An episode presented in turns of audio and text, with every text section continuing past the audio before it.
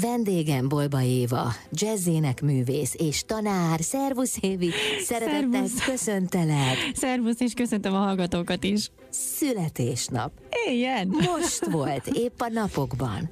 Így van. Isten éltessen Nagyon szépen sokáig. köszönöm. Elértem a 40-et. Hát figyelj, én nem akartam kimondani, mert nem tudtam, hogy te ehhez hogy viszonyulsz, de ahogy hallom, elég jól, és nincs is okod egyébként másra, hát ez csak egy szám. Figyelj ide! Igen, egy szám, de, de egy csomó emlék, egy csomó élmény. Tehát ez a, ez a 40 év, ez nem csak annyi, hogy hú, 40 évet öregettem a mindenségét neki, hanem, hogy 40 évet már megéltem, átéltem, tapasztaltam, tanultam, és ez egy, valójában egy nagyon klassz dolog. Egy picit azért visszapöckölnéd az időkerekét? Igen, meddig? Hát azt nem... Hová? Hová szeretnél érni? Csak úgy körülbelül. Hova szeretnék érni? Meddig pöckölnéd vissza az időkerek? Nem biztos, hogy visszapöckölném. Nem? Nem. Ez a legideálisabb. Én előre szeretnék menni. Komoly? Igen. Nézd, az iskolás évek tök jó, hogy túl vagyok rajta, minden, megvan a diplomám, boldog vagyok, ott megvoltak az élmények. Egy, azért nem, tudod miért nem, de nem, most megvan. Azért nem pöckölném vissza az időben magamat, mert, mert ezzel a fejjel már valószínűleg másképp csinálnám a dolgaimat, meg más döntéseket hoznék. De ha más döntéseket hoznék, meg máshogy csinálnám, akkor meg nem ide érkeznék. És itt neked jó? Itt most jó. Tehát miért érkeznél máshova, Hát ez ha az. egyszer itt jó? És hány éves szeretnél lenni, Évi? Én annyi, amennyi vagyok, ez teljesen jó. Edina, én ezt teljes, de nagyon élvezem. Na de ha előre mennél, mert az előbb azt mondtad, érted? Én ezt még senkitől nem hallottam, hogy egy picit öregedne. Ar- arra gondolsz, hogy ha most előre pöckölném az időt, de utána visszajöhetnék? Ja, mert te így szeretnél. Azt kipróbálnám, megnézném, bele, belekukkantanék a gyerekeimet. Arra mindig kíváncsi voltam. Amikor terhes voltam, akkor arra voltam kíváncsi, hogy hogy néznének ki mondjuk 10 évesen. Most, hogy 13 és 11 évesek lassan a lányok, most megnézném őket mondjuk ilyen 20 és 22 évesen, hogy hogy néznének ki, kicsit belekukkantanék, hogy mit csinálnak, hogy valóban arra a pályára kerültek-e, mint amit most esetleg elképzeltek maguknak, és aztán utána megnézném azt az időszakot is, amikor már ők lesznek anyák, és így tovább. Hát figyelj, akkor megnéznéd magad 50 körül, megnéznéd magad mondjuk 65 körül is, és talán még tovább. Lehet, igen, igen, nagyjából így, így, így. Ez érdekes, egyébként ez nagyon érdekes. És ha mondjuk elképzeled azt, hogy 65 éves vagy, csak most Igen. játszunk el a gondolattal, Jó, játszunk. akkor eh, minek örülnél? Tehát, hogyha az előtted álló 25 év hogyan telne el? Én nagyon szeretek utazni. Én azt, ö, én azt látom lelki szemeimmel, hogy 65 évesen mondjuk a baráti körrel utazgatunk rengeteget, eszméletlen jókat eszünk, minden bort kipróbálunk, amit csak lehet, borászatról borászatra sétálunk, sajtokat eszünk, sülteket és különböző nemzetek kajáit próbálgatjuk, és utazunk, rengeteget nevetünk. És hogy ez mondjuk, ha megvalósulna, azért azzal kibékülnék. De ez most is megvan az életedben, most a Covid időszaktól de, eltekintve. de most azért nagyon aktív, aktív az élet. Tehát most dolgozok, Ja, értem. sűrű, folyamatosan de jövök, sajtot megyek. például leszel. A sajtot rengeteget, mivel hogy a férjemnek a, a hobbija lett a sajtkészítés, úgyhogy Berazsolt Kossuth Díjas Harsona művész egyébként kiváló sa- sajtkészítő mester. Igen, tehát eszméletlen jó. A Covid-nak legyen valami po- pozitív hozadéka is. Hála, hála a Covid-nak, mindenhol a lakásban valahol van Mindenhol egy sajt. sajt van, és Isten jó, és, és imádjuk, és többféle. A kék sajttól kezdve tényleg a, a komténát, mindent, mindent csinál, és igen, ez egy tök jó hozadéka volt a Covidnak, hogy ezt e, hetente ilyen 20 liter tejből készít sajtokat. És ezt hogy találta ki? Neki az anyukája is csinál sajtokat olykor-olykor, és néha ő is megpróbálta már, de gomolya sajtnál tovább nem lépett. És akkor arra gondolt, hogy hát miért nem lehetne olyat is, ami viszont, ami viszont sokkal nagyobb érlelést kíván. Tehát vannak olyan sajtok, amik fél éve érlelődnek, és akkor egyszer csak azt mondja, hogy na most eljött az idő, gyere család, kirakja az asztalra, felvágja, nézzük, szagolgatjuk, kóstolgatjuk, összevetjük egy másik ilyen sajttal, és az hihetetlen jó. És ez egy ilyen, ilyen felemelő érzés és hogy na most a, a fél éve dédelgetett kis sajtocska, akkor milyen eredménnyel zárult ennek a sajtnak a története. Jó, hát akkor sajtot eszel eleget, azt ne kívánt magadnak, hogy még több legyen. Ha így folytatjuk, lesz még, még nagyon sokáig. Lehet, hogy egyszer lesz egy sajtgyáratok, ki tudja. Ez is lehet. És akkor lehet hálát adni a Covid időszaknak. Igen, igen, hogy ne csak a rosszra emlékezzünk, hanem a jóra is. Köszönöm szépen, Évi. Jövünk vissza, így a születésnap környékén, Bolba Éva jazzének művésszel és tanárral. Bolba Éva, jazzének művész és tanára vendégem, aki a napokban töltötte be a 40-et, és ezzel a számmal, ezzel az életkorral semmi baja nincs, és ez jól látható. Évi, ha még egy kicsit játszunk a számokkal, okay. akkor mondjuk hat évesen, amikor iskolába mentél, Igen. akkor körülbelül mi volt a fejedben önmagadról? Tehát volt-e egyáltalán valamilyen kép? Nem mindenkinek van.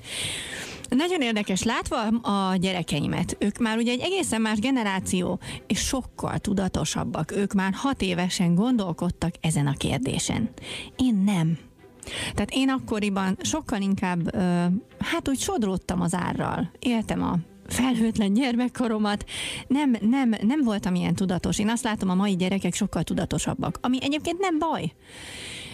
Az én gyerekeim is már annyi mindent intéznek maguk, annyi mindenről van már saját véleményük, ami nekem emlékszem, hogy nem volt. Nem voltam ilyen tudatos. De hát édesapád, Bolba Lajos után azért mégis úgy gondolom, hogy valamennyire a zene mégiscsak megjelent a te életedben. A zene ott volt, de ez teljesen természetes volt. Tehát ebben semmi furcsa nem volt, hogy, hogy bevitt a rádióba, hogy jaj, föl kellett énekelni valamit, sőt, tehát szegény apu, ez volt a mániája, hogy kamerázott, és állandóan valamit énekelnem kellett neki. Hát nekem olyan elegem volt egy idő után ebből, mikor az Eniből a lesz egy apukámat kellett elénekelni 125-ödjére, és könyörögtem neki, hogy apu, de én ezt már nem akarom. De igen, de igen, de. És most jó, le, most lesz jó. És annyira cuki volt, ez neki annyira fontos volt. És az a helyzet, hogy most ugyanezt csinálom én is.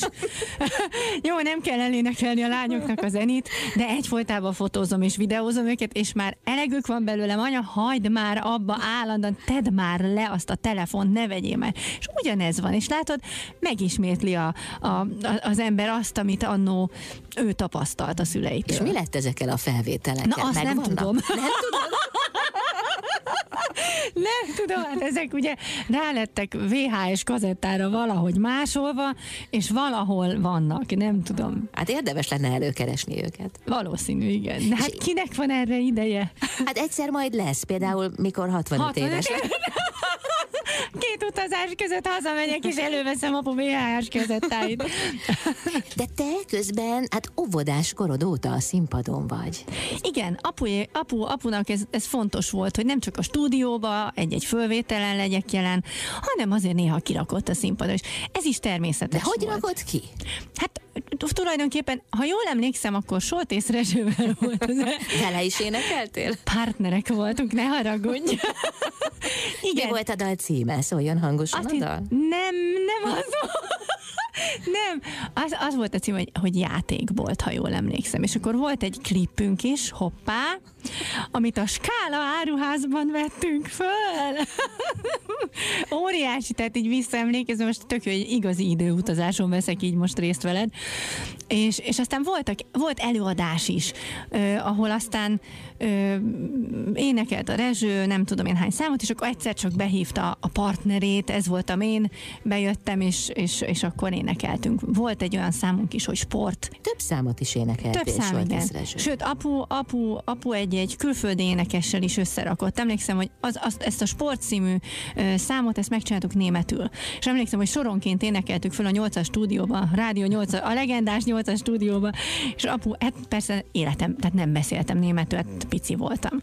És soronként énekelte, és akkor azt megtanultam, felénekeltem, és mai napig nagyjából emlékszem is a dalra. És Helena Hall volt az, akivel ezt együtt énekeltük, és emlékszem, hogy ez, egy, ez az ő CD-jére ment, 80, nem tudom hányban. De azért most nem tudnálak téged arra rávenni, hogy elénekeld ezt a dalt, vagy legalább egy részletét. Dehogy nem. Csak nem biztos, hogy jó a kiejtésem, és lehet, hogy teljesen értelmetlen. De várjál, valahogy úgy volt, hogy Raufen durch die grüne Gegend frisch und froh und frei. Volt egy ilyen rész benne. Azt mondja, és akkor várjunk, sport, sport, sport, immer nur sport, reiten, fechten, Diskus werfen, das ich richtig für die Nerven, boxen, turnen, Leichtathletik, sowas haben wir alle nötig. Volt egy ilyen rész, ahol beszélni kellett. Na, ez megmaradt. Szóval ilyen foszlányok vannak meg a dalból. Ezt te nagyon sokszor énekelhetted, hogy Hát én annyit röhögtem.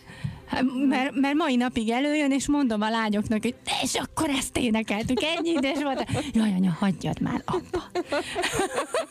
De te csak énekeled tovább. Hát igen, igen, mert nekem ez ugye nyilván jelent valamit, Aha. hát nekik csak az, hogy jaj, már megint De egyébként mit jelent? Nekem ez egy szép emlék. Egyáltalán a rádiós időszak az egy nagyon szép emlék nekem is, és azt gondolom, hogy ez egy legendás hely volt, és rengeteg ö, csoda született ott. Nem csak a 8-asban, a 22-esben is. Ö, olyan emberek ö, dolgoztak ott évekig. És nem, mindig az jut eszembe, hogy a rádiósoknak az a rádió az nem csak egy munkahely volt, tehát az egészen más jelentett nekik. És hogy manapság mindig az jut eszembe, hogy annyira más világot élünk, hiszen egy csomóan nagyon-nagyon sűrűn váltanak munkahelyet. Magyarán az a munkahely nem jelent nekik, nem olyan fontos talán. Az a, a apunak is, az, az, az egy életforma volt ott dolgozni, és ott, ott élni, és minden nap bejárni. Tehát az, az, az nem csak egy munka volt, annál sokkal-sokkal többet jelentett. Már maga az épület is. Azok a felvételek, azok az emberek, akik, akiket ott én is megismertem. Mindjárt róluk is kérdezlek. Jó? Jó. Bolba Éva, jazzének művész és tanára vendégem, jövünk mindjárt vissza. Vendégem Bolba Éva, jazzénekesnő és tanár. Évi az előbb ott hagytuk abba, hogy neked voltak éppen második otthonod volt a Magyar Rádió. Igen, ez így van, és egyébként rengeteg emlék is fűz a Magyar Rádióhoz, hát legfőképpen a nyolcashoz, mert apu ott dolgozott a legtöbbet. Azon kívül, hogy párszor eltévedtem az épületben, mert hogy ilyen emlékeim is vannak. Imádtam lejárni a pagodába, imádtam, akkor még ugye nem voltak ilyen ö, cigaretta tira, tilalmak, és akkor ott a füst szállt, és hát egésznek volt egy hihetetlen jó hangulata. Tehát a pagoda az, az, egy, az egy fogalom volt, az a pagoda, az egy csuda jó hely volt, még gyerekként is. És hát igen, nagyon, nagyon érdekes, mert ugye még, még kicsiként is, ugye nagyon sokan megfordultak ott az akkori, hát az előadók krémjei, azok mind megfordultak, és, és, és hát ugye ez a nyolcas, ez, ez aztán később is végig kísért, mert az, hogy én a, a jazz, jazz irányába kanyarodtam, az igazából ott dőlt el. Tényleg? Igen, mert az apu kitalálta, csináltak egy műsort Fóton. Akkor még, akkor még ugye ott volt a Stúdió 11 is, akkor még ők is ott, ott próbáltak, az volt a székhelyük, és akkor még Dobsa Sándor vezette még élt a Balázs Gabi is, tehát akkor még a, a régiek uh-huh. ott voltak. És akkor és akkor apu kitalálta azt, hát akkor én még klasszikus szakon voltam, és öm, igazából a, a, a klasszikus éneklés felé kacsingattam, meg De azt is már tanultam. Már konzis voltam, igen. De apu kitalálta azt, hogy na hát énekeljek el egy jazz számot. És annak a, a, a, az előadása nagyon-nagyon jól sikerült, és akkor mondta, hogy csináljunk ebből egy alapot, meg egy fölvételt. Oké. Okay. És hát az, azt tudom, hogy a Balázs Gabi volt a bőgős, a, ugye a Dobsasanyi zongorázott, nem tudom, hogy a, hogy a Dán Bandi volt-e a dobos, erre már nem emlékszem. És akkor, és akkor csináltunk egy, egy How High the Moon című Ella Fitzgerald uh, improvizációt, megtanultam, és akkor azt előadtuk, illetve azt vettük ott föl. És uh, és hát nagyon érdekes, mert igazából ez a szám volt az, ami, ami, ami, aminek a sikerén elindulva arra gondoltam, hogy hát akkor kipróbálom ezt a jazz éneklést, és akkor utána elmentem a felvételire, fölvettek, tehát, és innentől kezdve már, már minden a jazzről szólt, addig azonban nem. És mikor már, már már a Zeneakadémiára jártam, akkor ö, osztálytársam volt Sapszon Bálint. És a Bálint, aki egyébként, na hát őről is lehetne rengeteget mesélni, mert hihetetlenül egy zseni. Na mindegy. És a Bálintal volt egy zenekarunk, az iskolai zenekarunk, és nagyon-nagyon sikeres volt ez a zenekar, nem csak a suliban, hanem sulin kívül is. Ez volt egyébként a szolvat. És kellett nekünk is egy demoanyag. És hát mit ad Isten, hol, hol kötöttünk ki? A nyolcas stúdióba. De most a Szolvát az egy, az, egy, az egy nagyon meghatározó zenekar volt az életemben. És kivette föl az a Szita Pista, akivel egy, aki együtt dolgozott a apuval is. Tehát, hogy ezek, ezek olyan fontos pontok az én életemben. Tehát a nyolcas stúdió is egy nagyon fontos pont, ami mint látszik azért nagyon sokszor így visszatért, és, és, és és mindig valami, valami nagyon, ö, ö, hát igen, egy nagyon fontos pillanata, és így évről évre. Uh-huh. És a Magyar Rádióban megjelenő művészek, hogyan fogadtak téged, vagy velük milyen volt a kapcsolatod? Hát mindig én voltam a kis évike. a kis évike, és akkor jöttek, néha beszélgettem velük, néha mentek tovább, énekeltek, néztem, hogy, hogy néha halálra untam magamat, mert már annyira unalmas reggeltől estig ott ülni, és igen, ezek, ezek most olyan fura dolgok, de tényleg ez mind természetes volt. Tehát ebben nem volt semmi, ez egy teljesen átlagos hétköznap volt, hogy én ott vagyok. Uh-huh. Hogy jövök, megyek ezek az emberek között. És mit gondolsz, hogy édesapád Bolbalajos honnan érezte meg azt, hogy neked a jazz műfaj jól áll majd, hogy szeretni fogod? Ez nagyon jó kérdés, nem tudom. Szerintem nem is biztos, hogy ő ezt megérezte, inkább kíváncsi volt rá, hogy mit tudok kezdeni ezzel. Ez egy nagyon nehéz improvizáció, nagyon hosszú, sok körön keresztül. És nyilván ez egy transzkripció tulajdonképpen, mert szóról szóra, hangról hangra megtanultam. Viszont én akkoriban nem tudtam, hogy ez mi. Nem tudtam, mi az az improvizáció. Fogalmam nem volt, mi az a transzkripció, hogy én klasszikus aggyal gondolkodtam, és, és megtanultam valamit ez teljesen más. Viszont ez teljesen más volt. Azonban az, hogy én annyi időt töltöttem a rádióba, azt eredményezte, hogy, hogy a stílusok között nagyon jól ellavíroztam. Én, én nagyon jól éreztem a, a stílusok közti különbséget.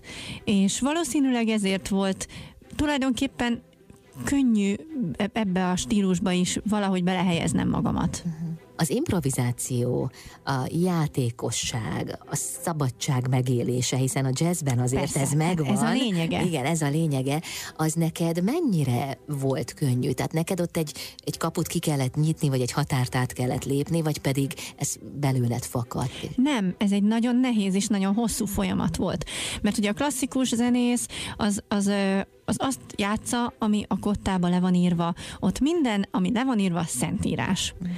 Na most ugye a jazz az ennek teljesen ellene van, hiszen a jazzben van egy kottám, van egy standardem, és akkor a, annak a, a stílusát is megváltoztathatom, a hangjait megváltoztathatom, a ritmusát, a szövegét, még a stílusát is megváltoztathatom, és csinálhatok egy, egy, egy, egy uptempós, gyors swingből mondjuk egy, egy, egy lassú bosszát.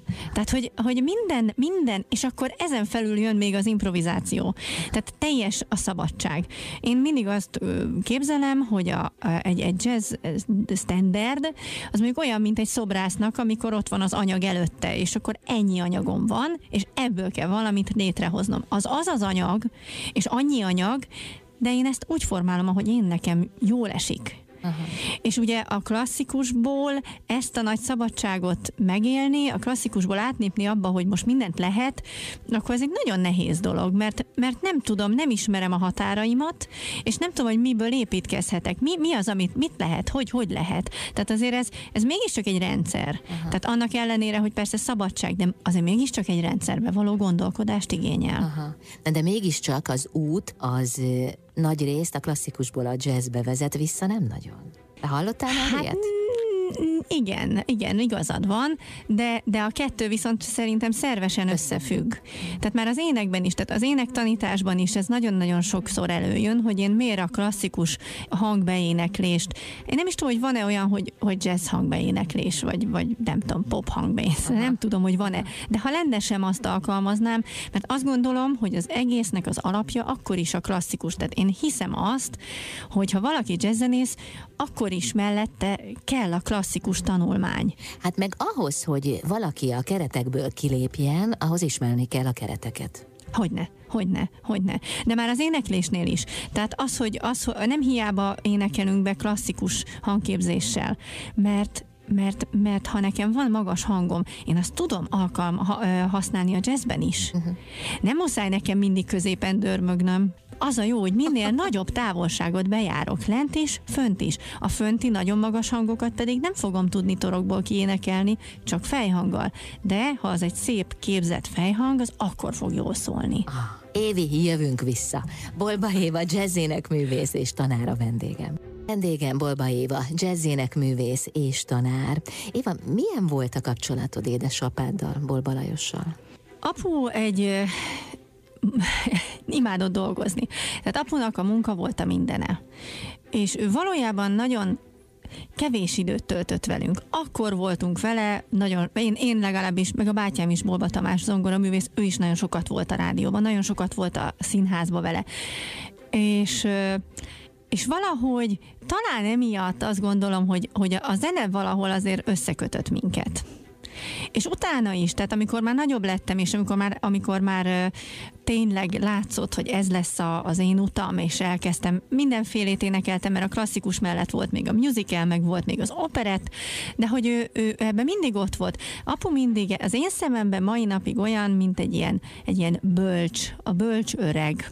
A bölcs idős, akihez mindig oda tudtam menni, és pontosan tudtam, hogy ugyan nagyon kritikus, de biztos, hogy el fogja mondani, amit gondol. És amit gondol, az jó, tehát rábízhatom magamat. És ez egy nagyon-nagyon fontos dolog volt. Már csak azért is, mert, mert ugye amíg az ember nem anya, meg nem szülő, addig ez talán, talán ami a legjobban izgatja, a, hiszen ebben él, ebben mozog, ebben dolgozik, úgyhogy nekem nagyon fontos volt például apunak mindig a véleménye. Nem, és ő elfogadta azt is, és azt hiszem, hogy ez egy nagyon nagy dolog. Tehát ő elfogadta azt is, hogyha ha ő mond valamit, de én nem értek vele egyet ennek ellenére. Egyébként nagyon sokszor az történt, hogy utána hazamentem, aludtam rá néhányat, és rájöttem, hogy igaza van. Uh-huh. Tehát sokszor idejünk adtunk ki. És dicsért? Tudod dicsérni, igen, igen, tudod dicsérni. Ez nagyon fontos. Mind, mind, nagyon. nagyon fontos, és szülőként is látom, hogy annyira fontos. Tehát annyira kell nekik az, hogy, hogy ez, ez, a, ez a dicséret, hogy igenis jól csinálod, és menj előre. Nagyon sokszor azt gondoljuk, hogy ezek a dolgok természetesek, és és az úgy van, és akkor az úgy jó. De azzal meg előállunk, ha valami meg nem jó. És akkor innentől kezdve mindig csak az fog előjönni, hogy mi az, ami nem jó. És akkor mi a jó? Uh-huh. Tehát kell dicsérni, nagyon-nagyon fontos. De egyébként ez a dicséret, ez, ez fontos szülőként is, de fontos ö, munkatársként is. Nagyon fontos, hogy azt mondja az egyik a másik zenésznek, hogy basszus, ez olyan jó volt, annyira klassz volt. És ez, és ez egy ilyen, egy, ha ez szél, ténylegesen szívből jövő dolog, akkor ezt megérzi a másik is. És akkor ez fontos. Mit mondott apukád, amikor dicsért? Miért dicsért meg? Apu például nagyon-nagyon, hát min, minden, ami zenei, zeneileg, tehát hogy tiszta legyen, hogy pontos legyen, hogy pregnás legyen, hogy, hogy, hogy artikulált legyen, hogy, hogy ez mind fontos volt. Tehát zeneileg neki minden fontos volt, és így aztán mindent észre is vett, és mindenért szólt is. Tehát min, minden, tényleg mindenre odafigyelt. Odafigyelt arra, hogy hogy vagyok fölöltözve, vagy hogy mentem ki, hogy most ez, ez jó volt a viselkedésem, a szövegem, jól beszéltél, ügyes voltál. Nagyon ügyesen csinálta egyébként, mert például egy fellépés után rögtön nem zúdított rám ám kritikát, hogy jaj, de mit tudom én, tök jó voltál, de tehát ez nem így volt, hanem, hanem később esetleg olyan szépen elmondta, és, és egy más állapotban, mert ez is, ez is egy olyan fontos dolog, hogy mikor és hogyan közöljük, amit szeretnénk a másik. Ennek megvan az ideje. Te is nagyon tisztán beszélsz a zenéről olyan pontos képet rajzolsz róla. Az jutott eszembe, amikor hallgattalak téged az előbb, hogy ha én szeretnék egyszer, ki tudja, éneket tanulni, akkor téged választanálak. Hát ez nagyon örülök neki. Akkor ha egyszer szeretnél éneket tanulni, akkor tud, hogy örömmel fogadnálak. jó, de ott van az a ha, érted? Tehát, hogy még jó, ez... Jó, figyelj! Nincs itt, de ki tudja. Oké. Okay. Évi, van egy sok közös emlékünk van. Igen, igen, igen, igen. De van egy olyan, aminél gondolkoztam, hogy szóba hozzam el. Hát mondjad. Mert nem szeretném elszomorítani téged, de annyira erősen itt van az az élmény, hogy nálunk voltál itt a rádióban egy hosszú beszélgetésen, amikor kaptad a hírt, hogy édesapád meghalt. Igen, ez egy nagyon furcsa dolog volt.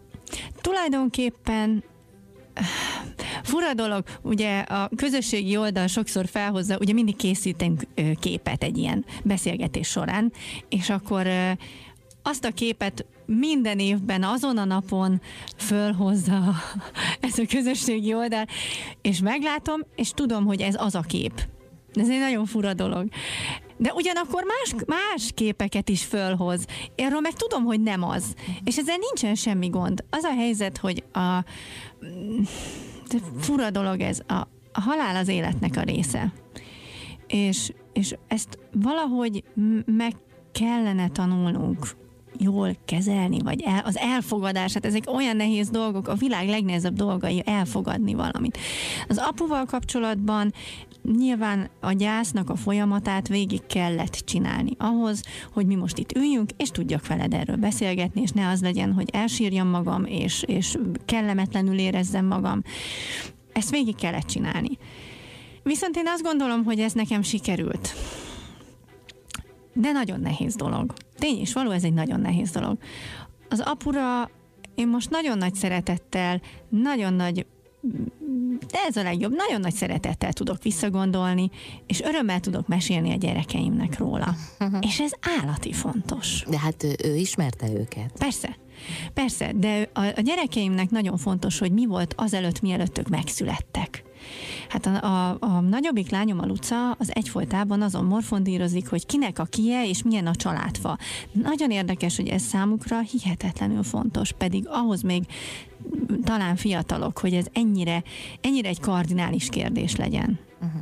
És hogyan dolgoztat fel ezt az időszakot? Nézd, apu, apuról hál' Istennek nagyon sok felvétel van, hangfelvétel, képfelvétel. Nem sokkal egyébként a halála előtt is volt megjelent műsorokba beszélt ő is a múltjáról. 56-ról volt egy ilyen műsor, ahol az 56-os élményeit meséli el. Az egy nagyon megrázó filmecske egyébként, mert mert valahogy olyan mélyről följöttek neki a történetek, hogy ott, hát ott el is írta magát. Az egy nagyon nehéz azt megnézni. Na most én mikor elment apu, arra gondoltam, hogy ahhoz, hogy én el tudjam engedni, ahhoz nekem most nagyon sokszor meg kell néznem ezt a filmet. És nagyon sokszor meg kell hallgatnom apu halála előtt, amikor már nagyon beteg volt, és, és nyilván az ember valahol legbelül tudja, hogy, hogy közeledik a vége de nem akarja elfogadni, és nem akarja, nem akarja úgy kezelni a helyzetet, hogy ez bekövetkezhet, hiszen ő nem mehet el. Hát ő az én apukám, és ő mindig ott volt. Tehát ez egy nagyon furcsa dolog. És akkor csináltam vele egy felvételt. Ő nem tudott róla, hogy nem, nem tudott róla, hogy én ezt veszem. És akkor nagyon jó, csomó jó kérdést föltettem neki. Ez is nagyon fontos, hogy én ott elmondhattam neki dolgokat, és föltehettem kérdéseket, amik nem maradtak most bennem. Uh-huh. És a régi időkről kivel szeretett a legjobban dolgozni, kivel nem szeretett dolgozni, milyen emlékei vannak a, akár a rádióról, a nyolcas stúdióról, vagy a színházról, és, és ezeket a, ittam a szavát. Apunak eszméletlen sok története volt, de annyi, hogy szerintem a Körmendi Petivel mindig azt beszéltük, hogy na egyszer le kéne ültetni az apukáinkat, ugye az ő apukája Körmendi Vilmos volt, és nagyon sokat dolgozott apuval. És ugye én meg a Petivel, hát ez is fantasztikus. és mindig azon beszélgetni, na fú, le kéne ültetni az apukáinkat, és akkor kikérdezni őket a régi időkről, de nagyon-nagyon annyi sztori lenne, hú, de jó lenne. Nem következett be sajnos. Az ő apukája is elment, és az én apukám is elment.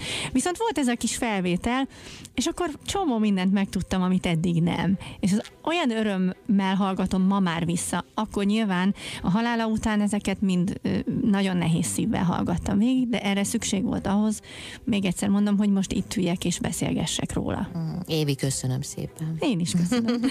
Bolba Éva, jazzének művész és tanára vendégem. Jövünk mindjárt vissza. Bolba Éva, jazzének művész és tanára vendégem. Évi, többször mondtad, lehet, hogy a műsorban is, de azon kívül biztos, azt, hogy te valójában egy ilyen survivor vagy, egy ilyen nagy túlélő.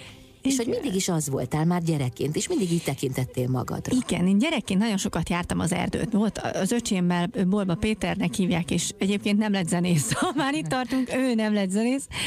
És a Petivel mi rengeteget jártuk az erdőt gyerekként, mi állandóan vagy ősemberek voltunk, vagy valami Survivor túlélő helyzetbe hoztuk magunkat, mindig tudtuk, hogy hova kell menni, ha szedret szeretnénk enni. Tehát egy napot el voltunk úgy, hogy, hogy ilyeneket játszottunk. És aztán ugye cseperedtem, utána kollégiumba kerültem, 14 évesen elkerültem otthonról. És én utána már nem is nagyon költöztem haza.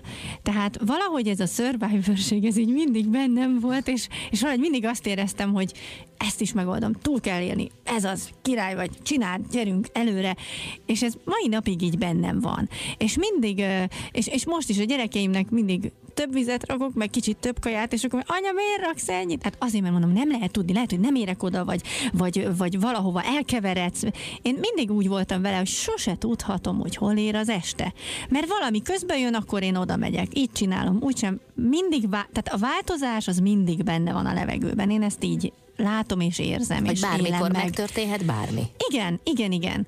De ez nem baj, mert ha az ember erre föl van készülve, akkor, akkor, akkor nincs gond. És ha rugalmas. És akkor, és akkor egyszer csak nagyon érdekes élmény volt, van egy nagy, nagyon szuper baráti körünk. És a baráti körben az egyik barátnőmnek a, a mindegy, rokonság, hozott egy VR szemüveget. És ez a VR szemüveg, hát csapjunk egy VR-os partit otthon a nappaliba. Fá, nagyon klassz, hát úgyis annyira kíváncsi voltam, hát annyit hallottam már erről a VR szemüvegről. Hogy ez ugye mindenféle dimenzióban. Ez gyakorlatilag fölveszed ezt a szemüveget, és olyan szépen kristálytisztán láttam mindent, mint most, most téged. Aha. Tehát ott olyan, mint ott lennél. Mintha ott lennél. Körbe bárhova nézel, te akkor egyszer csak máshova. Nagyon furcsa dolog ez, mert te látsz valamit, de közben gondolsz is valamit. Azt gondolod, hogy ott vagy a nappali közepén, de közben nem, mert nem azt látod. És én azt gondoltam, hogy én, na hát én nagy survivor, ez, ide, ide nekem a feladatot, ez nem lesz akadály. És hát az volt a feladat ebben a, a hát nevezzük játéknak. Ez egy program. Ez egy program, igen. Hogy egy, egy várost képzelj el, mint például New York, felhőkarcolók, és te neked be kell menni egy ilyen felhőkarcolóba, beszállsz a liftbe, ahol egyébként kellemes zene szól. Tehát fölmész a, a, az épület legtetejére, és amikor szétnyílik a lift, akkor tulajdonképpen csak egy palló van előtted, és az a feladat, hogy te oda kimenjél. De hát lenézel, akkor azt látod, hogy te fönt vagy a magasban. És amikor kimész, akkor le kéne ugrani. Most az a kérdés, hogy meg tudod-e tenni, vagy sem. Én úgy voltam vele, hogy hát gyerekek, ez egy baromság. Hát én odaállok a nappaliba, fölveszem ezt a szemüveget, le kell ugrani, akkor leugrok, mert tudom, hogy ott vagyok a nappaliba. És nagyon érdekes, képzeld el, hogy nem. Ez nem így működik. Hát a Pedig Survivor nem ugrott. A Survivor ott maradt a pallon, lefeküdtem a pallóra, és azt mondtam, hogy gyerekek, én itt most el fogok ájulni, úristen. Úgyhogy ez nem olyan egyszerű. De közben a tudatában voltál annak, hogy, hogy te nem, a nappaliban, a nappaliban vagy, és ott vagyok. vannak a barátaid. Pontosan. De akkor hogy lehet, hogy ennyire beszippant egy most másik valóság? Pont ez szerintem ennek a legnagyobb veszélye, hogy, hogy, hogy valahol, valahol becsapjuk az elmét és egyébként hozzáteszem, a, a többieknek se volt ez egy könnyű feladat, pedig azt gondoltuk, hogy ez egy nagyon egyszerű dolog, és nem az, és ez nagyon meglepő. És aztán csak úgy mertem ezt a dolgot meglépni, hogy két barátnőm megfogott oldalról, és akkor kiléptem. És még így is egy ri- riasztó, hihetetlen ijesztő élmény volt. És bizony, amikor az ember leveszi ezt a szemüveget, jó, hát nekünk alkalmunk volt ezt nagyon sokáig kipróbált. Volt egy ilyen hosszú buli, és kézről kézre járt ez a szemüveg, úgyhogy mindenkinek volt alkalma bőven több ilyen programot kipróbálni. Szóval amikor levettem a szemüveget, akkor az megint csak olyan volt, mint egy fejbecsapás te jó ég, hol is vagyok? Ja, itt vagyok, de hát az előbb nem itt voltam, és akkor hogy lehet? Ez, ez, ez egy másodperc különbséggel történik. Nagyon-nagyon furcsa. És ugyanakkor ez olyan, mint valahol olyan, mint a film, amit nézel, ami elvarázsol, amiben teljesen beleéled magad, csak most szó szerint benne vagy. Uh-huh. Nagyon furcsa, hihetetlenül furcsa, és szerintem állatira veszélyes is. Pont azért, mert minket felnőtteket is be tudott szippantani, és egy nagyon sokat beszélgettünk utána erről, hogy ez milyen élmény volt. Uh-huh.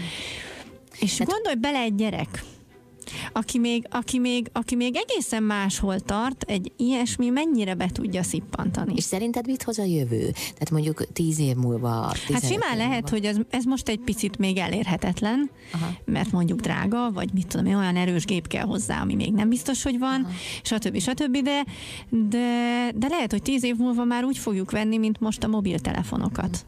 És akkor ketté tudjuk majd választani azt, hogy mi a Na, valóság hát ez, és mi nem? Mert ez már nagyon nagy szó. kérdés. Nem tudom. Nem tudom. Nagyon érdekes volt a férjem, ő azt mondta, hogy ő nem is akarja kipróbálni, ő nagyon két lábbal a földön áll, és ő azt mondta, hogy e- ezt nem akarja. Végignézte mindannyiunknak a, a, a, a próbálkozását, ott volt velünk a buliban, de nem próbálta ki. Hát figyelj, ez a jövő, nagyon, nagyon Ki, Kibírta furcsa. a férjet. Kibírta, de nem vágyik rá egyébként azóta sem. De te megbántad, hogy kipróbáltad? Nem, én, én nem, egyáltalán nem bántam Na de meg. beigazolodott, hogy nem vagy survivor. Ne, de mondjuk nem azt, baj. hogy vagyok. Jó. Bolba Éva, Survivorrel jövünk mindjárt vissza. Vendégem Bolba Éva, jazzének művész, és tanár, és túlélő. Évi, nem, bocsánat, nem, nem bírtam kihagyni. Nem, nem fogom már ezt folyamatosan mondani, de most egyszerűen nem tudtam. Hát hihetetlen erős kép az egy emberről, hogy valaki ezt mondja magáról, hogy én egy túlélő vagyok. Há, igen. Igen, de, de, de érdekes módon én tényleg mindig ezt gondoltam, Na, hát és ez, ez valahogy mindig benne volt nekem a levegőben. Na, hát a, valószínűleg a pályát kezdetén is ott volt. Hogyan indultál el? Tehát te például a Budapest Jazz Orchestra vendégeként is sokszor felléptél. Velük például hogyan alakult a kapcsolat? Ugye, amikor az ember a Zeneakadémiára bekerül, az egy nagyon fontos időszak, nem biztos, hogy mindenki tisztában van vele, de, de oda készülő embereknek mondom, hogy az egy nagyon-nagyon meghatározó, mert ott van a tűz közelében. Szem előtt van, és olyan emberek veszik körül, akik ennek a szakmának a krémjei, a mozgatórugói, az emblematikus figurái, tehát ő akkor ott szem előtt van, és ott, ott, ott, ott nagyon-nagyon ki kell használni ezt a, ezt a lehetőséget, ez fontos. Én akkor ezt még nem biztos, hogy annyira tudtam, de most már tudom, és, és tényleg ezt gondolom. Meg Mi akkor volt? természetes volt. Igen, igen. És én igazából az iskola alatt játszottam először a Budapest Jazz Orchestrával. Aztán valahogy kimaradt egy, egy időszak, és utána ugye amikor már a Jester láncen indult, amikor már a saját projekten indult itt, ez a lényeg igazán, a saját projekt, akkor, akkor újra azt, akkor, akkor úgy megindult az élet. Na de az hogyan következett neked, hogy létrehoz egy saját projektet? Tehát az hogy született meg a fejedben? Az, az egy érési folyamat nyilván.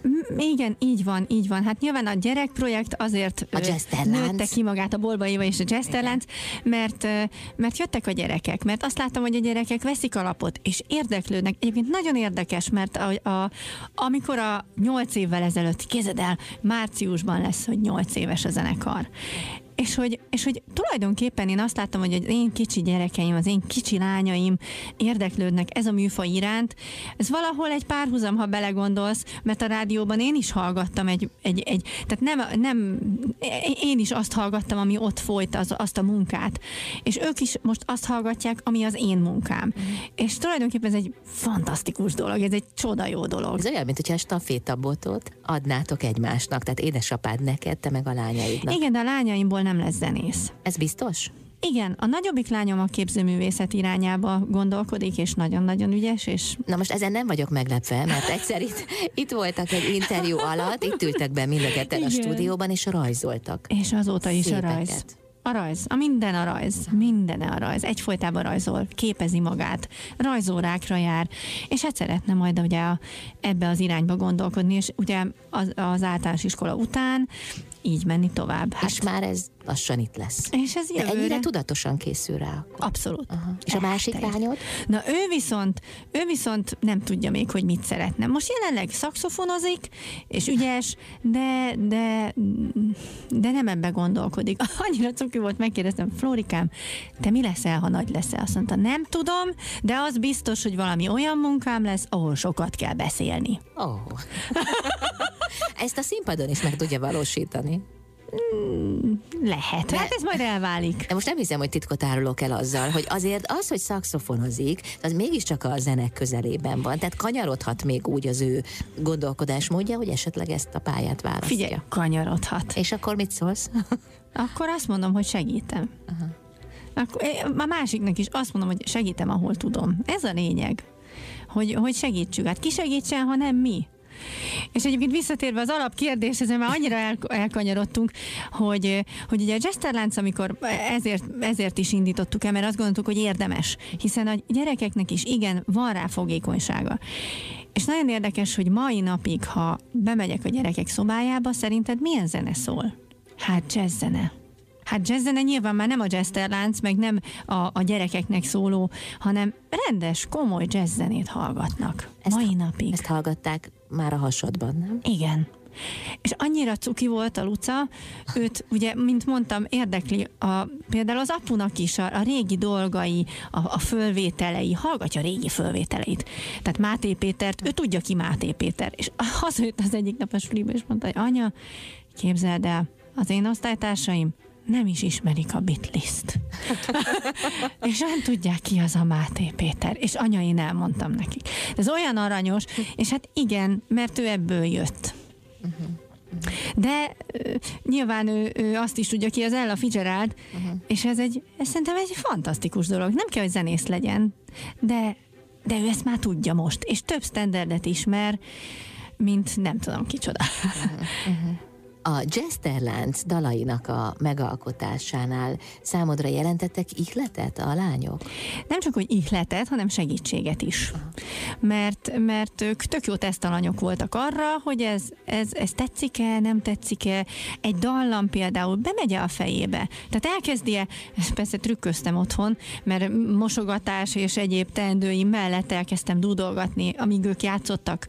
És a, a, a, a teszt ott volt, hogy akkor ők ezt elkezdik-e majd utána csak úgy dudolgatni, amikor már én nem. És Mert ezt ha figyelted? igen, akkor, persze, mert ha igen, akkor az azt jelenti, hogy, hogy bement, hogy akkor elült, ahogy szoktuk, mondtuk, mondani szoktuk, elültettük a magot, tehát igen, akkor annak azt gondoltam, hogy na, akkor ezzel lehet valamit kezdeni. Ez egy jó dallamfoszlány mondjuk. Beszélünk még a Bolba Éva és a Jesterláncról, de a triódról is, amely egy frissebb... Igen.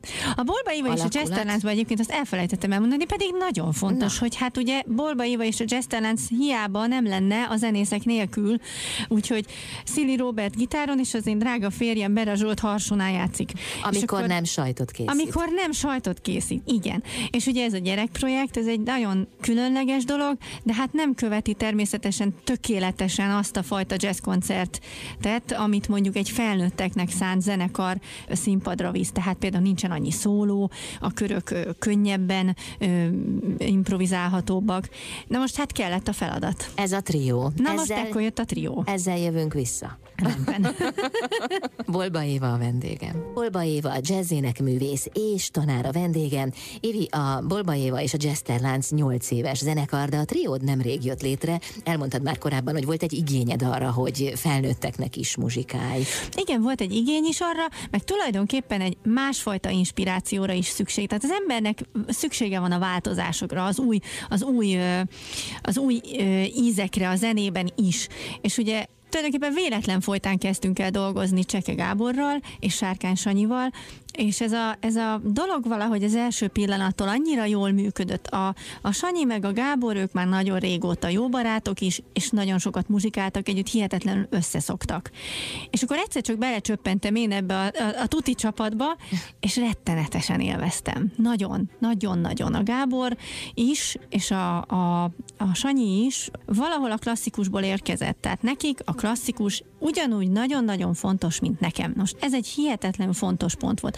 A Gábornak az improvizációjában egy csomószor olyan, mintha egy, egy, egy Bach invenciót hallanék, amikor zongorázik és hihetetlenül jó beleépíti mindezt a jazzbe. Én használom ezeket a magas lágékat, nagyon szeretek fönt is kukorékolni és megmutatni a magasságomat, és a, és a Sanyi is ugye ebből érkezik, és ez egy hihetetlenül fontos pont én szerintem itt a hármunk életében. Szóval a klasszikus. És az ő csapatukba belecsöppentem, és azt mondtam, hogy úristen, hát egészen más velük játszani. És nagyon élveztem, és akkor gondoltam rá, felhívtam őket, megkérdeztem, hogy nem lenne kedvük egyébként ezt nevesíteni, és hát esetleg a többet is együtt játszani. És nagyon aranyosak voltak, nagyon helyesek voltak, abszolút örültek neki, és egy, nagyon jó csapat alakult ki és mindenki segít, és mindenki ö, ö, ö, mindenkinek van feladata, nem csak annyi, hogy oké, okay, megkapom, hogy ekkor játszom, ide megyek, lejátszom, szevasztok, kész, nem csapatmunka. Ez nagyon fontos. Uh-huh.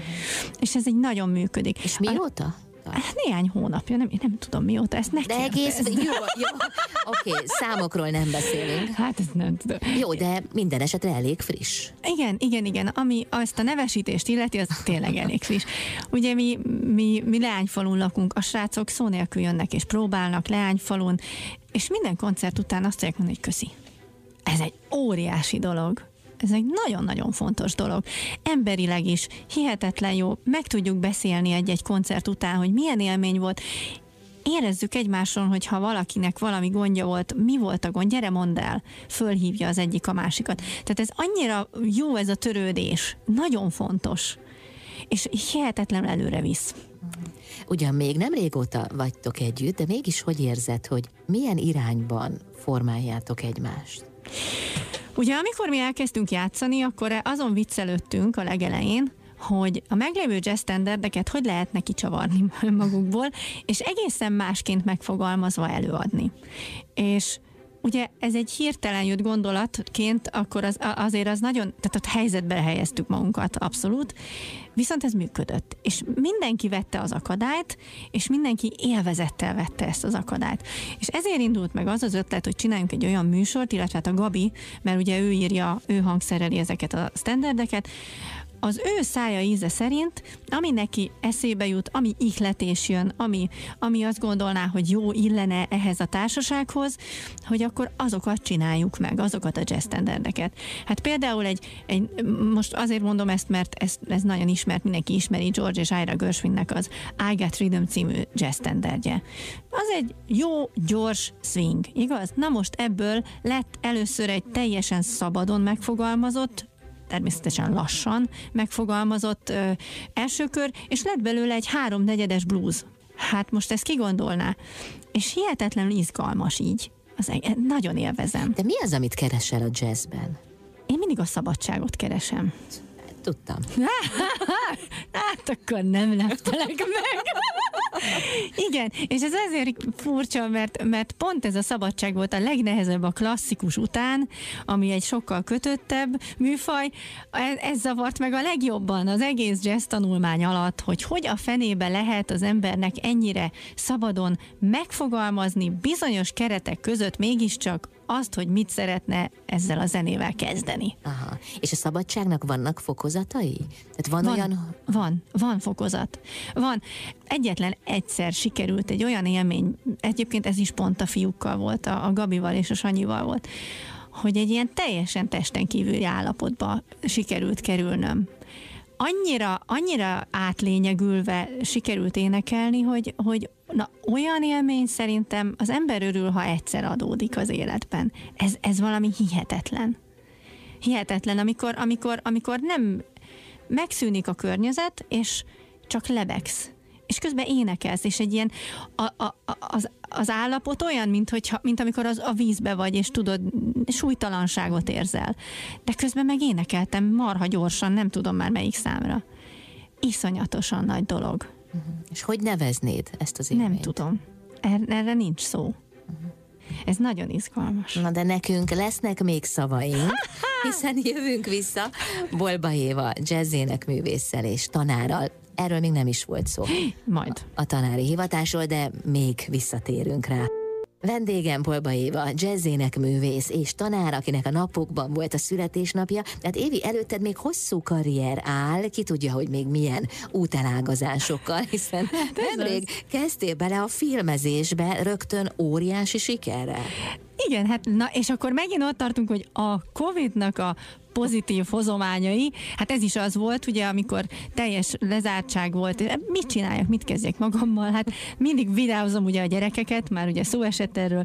De mi lenne, ha most nem a gyerekeket videóznám? És elkezdtem, ugye hát nagy pályázatíró vagyok, úgyhogy elkezdtem nézni a pályázatokat, versenyeket, ilyen amatőr, amatőröknek szánt, és hát mobiltelefonnal. És találtam egy nagyon jó pályázatot, az volt a neve, hogy Shoot for Earth, ami arról szólt, hogy egy, egy 24 órás világjáték volt, mert a világ minden pontján 24 óra alatt kellett leforgatni egy, egy három perces mert három perc, az volt a három perces, na mindegy, egy rövid filmet. Aha. És az volt a feladat, hogy 24 óra alatt gyártsuk le nem lehetett csalni, mert hogy vannak, voltak benne kötelező elemek. Tehát amit nem tudtál, akkor írták ki, amikor elindult a 24 órának az, az ideje. A lényege az kellett, hogy legyen, hogy természetvédelem, és, és, és, és minden, ami, minden, ami ebbe belefér. Mentsük meg a Földet címszó alatt és hát fogtam az én szuper barátnőimet és a családjaikat, és kivonultunk az erdőbe, és akkor forgattunk egy kis filmet. Az én drága kis mobiltelefonommal. De most ugye, mivel az ember azért otthon mindig ír egy kis zenét, azt ugye előbb-utóbb fölveszi, és nekem is volt talomban ilyen zeném, hát én azt alávágtam, Hát nem aludtam este, az biztos, semennyit, tehát ott 24 órán keresztül ezt csináltam. Leadás előtt szerintem egy fél perccel benyomtam az entert, és elment a film. És akkor telt múlt az idő, jött az eredményhirdetés. Na most itt úgy kell elképzelni, hogy ez a Shoot for Earth mindenféle kategóriában díjazta a filmeket. Volt legjobb rendezői díj, volt legjobb ö, operatőri díj. Na most itt mindent én csináltam, tulajdonképpen a vágást, a felvételt, a rendezést, mindent. Úgyhogy izgatottan vártam, hogy mi lesz. A zene is az enyém volt, én is zongoráztam föl, tehát tényleg abszolút minden, mind, minden ott, mindent megcsináltam, amit kellett benne. És akkor ez a, ez a filmecske megnyerte a legjobb filmzenedíjat. Ez igen. Hoppá. És akkor egyszer csak jelezték, hogy a nyertes filmeket le fogják vetíteni a Cannes Filmfesztiválon. Hát, na, na, na, akkor nagyon nagyot nevettem, hogy erre azért nem számítottam, úgyhogy, úgyhogy, úgyhogy levetítették, képzeld el. De most is nevetsz rajta, mindig nevetsz. Hát, nem akarom nevetsz. elhinni, hogy ez tényleg én voltam, meg velem történt. Egyébként volt még egy film, ami díjat nyert, de az, az, az már itt itthoni. A Klauzálháznak volt egy egy ilyen filmes fesztiv, mi az versenye, és oda is készítettem egy filmet ami viszont külön díjas lett. Na, ez nagyon érdekes, mert itt viszont egy apura való megemlékezést ö, csináltam, és nagyon érdekes volt, az, az volt a címe, hogy alattad a föld, fölötted az ég, és középen ugye a létre, ismerjük ezt a... Vörös. Így van. És ez, ez, nekem, ez nekem így azonnal, na, akkor ez apu lesz. És nagyon tök jól sikerült, beküldtem, és külön díj lett. Hát ki tudja, hogy mit hoz még neked a jövő. Hát beszélgettünk korábban az életkorról, a 65 évről. Látod, egy új perspektíva is nyílhat még. Akármi lehet. Hát figyelj, Azt mondtad, hogy akármi. nagyon abszurd ez a, ez a Cannes bemutató. Ez tényleg az. Hát azért a Cannes Filmfesztivál az nem akármi, és, és, és ott egyébként úgy tudom, hogy most először volt egy olyan szegmense a fesztiválnak, ahol kifejezetten mobiltelefonos rövid filmeket mutattak be, hát ez az volt. Uh-huh ez is nagy dolog. Most belegondolsz, én emlékszem, hogy évekkel ezelőtt, amikor a turnébuszban utaztam, és azon gondolkodtam, hogy úristen, hát itt ez a mobiltelefon, de jó lenne, hogyha most ezen én mondjuk, amíg itt utazunk, most meg tudnék nézni egy filmet, és mekkora dolog lenne. Hát ma már ma már ez nem nagy dolog. Nem nagy dolog letölteni egy applikációt, és azon megnézni egy filmet. Na jó, de az viszont nagy dolog, úgy elkészíteni egy filmet, hogy azt levetítsék kámban. Nagy dolog. És, és az a vicc, hogy imádom ezeknek a pepecs munkáknak a, ez a vágás, ez, ez teljes imádom. Tehát igen, ez egy ilyen abszolút órákon át az ember nyesegeti, hogy na most akkor itt még egy másodperc, meg ott egy század, mert tök izgi. Évi, szeretettel várlak ide a rádióba. meg tudod, milyen izgi várni. Mi jelenti a sikert a tanításban? A sikert az jelenti a tanításban, amikor, amikor, amikor, hát amikor a, a, a tanulónak végre sikerül például egy, egy improvizációt, mondjuk egy körimprovizációt elénekelni. Amikor, amikor elkezd már abban gondolkodni, hogy mit jelent megvariálni egy számot ezek mind sikerek. Vagy siker lesz az, amikor most a, egyik tanítványom, aki idén felvételizik, meg van egy olyan, aki jövőre felvételizik, az óriási siker lesz, hogy őket felveszik. Hány éveseket tanítasz? Igazából a legfiatalabb nyolc, és hát onnantól... És hányan vannak? Sokan, 27-en. 27-en? Igen. Az igen. Ez azért vicces, mert én nem akartam tanítani. Nem? De miért? Nem tudom. Azt gondoltam, hogy, hogy nem vagyok rá alkalmas. Aha. Hát, elég Nem, az élet Igazából, az ellenkezőjét igazolja. igazából a, a, a, egy nagyon kedves tanítványom, ugye az első tanítványom, Cselei Kriszti egyszer csak megnézett egy koncertet, és azt mondta, én nálad akarok tanulni. De mondtam, én meg nem akarok tanítani, tehát ez így nem fog összejönni. Nem hagyta. De én nál, én szeretnék. Egyébként ő szolfés tanár.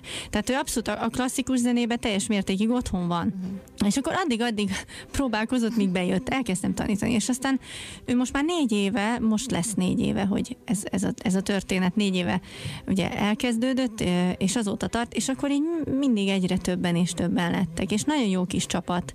Egyébként nagyon érdekes dolog ez a tanítás, mert volt, volt jártam egy angol, angol tanárnőhöz, aki hát fantasztikus csaj, és ő mondta, hogy higgyem el, hogy csak azok fognak járni hozzám, akiknek szüksége van rám. Akiknek rám van szüksége, inkább így mondanám. A többi ki fog hullani, és tökéletesen igaza lett. És ezért tudom azt mondani, hogy egy baromi jó társaság, ez az egész csapat nagyon-nagyon jó. Fiúk, lányok, idősebbek, fiatalabbak, hihetetlen jó pofa emberek. És mit gondolsz, hogy mi az, amitől rád van szükségük? Mit adsz neki? mindenkinek más miatt van szüksége. Egyébként a tanítás én azt gondolom nem csak arról szól, hogy zene. Mert a zene sem arról szól, hogy zene, hanem a zenében benne van mindenünk, a, a múltunk, a jelenünk, a fájdalmaink, az, az örömünk, és minden benne van, és ez ugyanez. Amikor eljön valaki, akkor, akkor ott indul, hogy figyelj, jön ismeret, és elfogadás. Hát milyen nehéz elfogadni a saját hangomat? Milyen nehéz elfogadni, hogy, hogy, hogy ha mondjuk éppen nem tudok mit kezdeni valamivel, de szeretnék, de nem tudok. Hogy tudom belerakni magamat egy számba? Az mitől lesz az enyém? Hát ehhez ismernem kell magamat. Tehát ez, ez, ez nem csak egyszerűen egy, egy, egy zenei dolog, hanem itt van ennek az egésznek egy lelkisége is. És ugye mindenki más. És mindenki más miatt jön ide. Van, aki azért jön ide, mert reggel elkezdi a munkát, és dolgozik marha sokáig. Elfárad, és kell neki hogy valamiben kreatívan kibontakozzon, valami, ami, ami egy másfajta örömet okoz, mert biztos, hogy a munkájában is megvan a maga öröme, de egy kilépve az életéből valami egészen más dolgot tapasztaljon meg. Van, aki azért, mert tényleg ezt szeretné csinálni, és mondjuk erre a pályára szeretne lépni. Az megint egy egész más dolog. Ott rengeteg mindenről kell beszélni. Mert az, hogy az ember elvégez egy iskolát, és azt mondja, hogy oké, okay, itt a kezemben a papír, zeneakadémiát elvégeztem, az még kevés ahhoz, hogy életben tudjon maradni. És sajnos erről viszont nagyon keveset beszélünk, mint ahogy arról is nagyon keveset beszélünk, hogy mit jelent egyáltalán megjelenni, kiállni a színpadra, milyen ruhában, hogy viselkedek, mennyit beszélek a számok között. Ezer meg ezer kérdés, és erről mind beszélni kéne, és ez, ez, ezzel foglalkozni kell, mert nem lehet, nem lehet ezeket figyelmen kívül hagyni.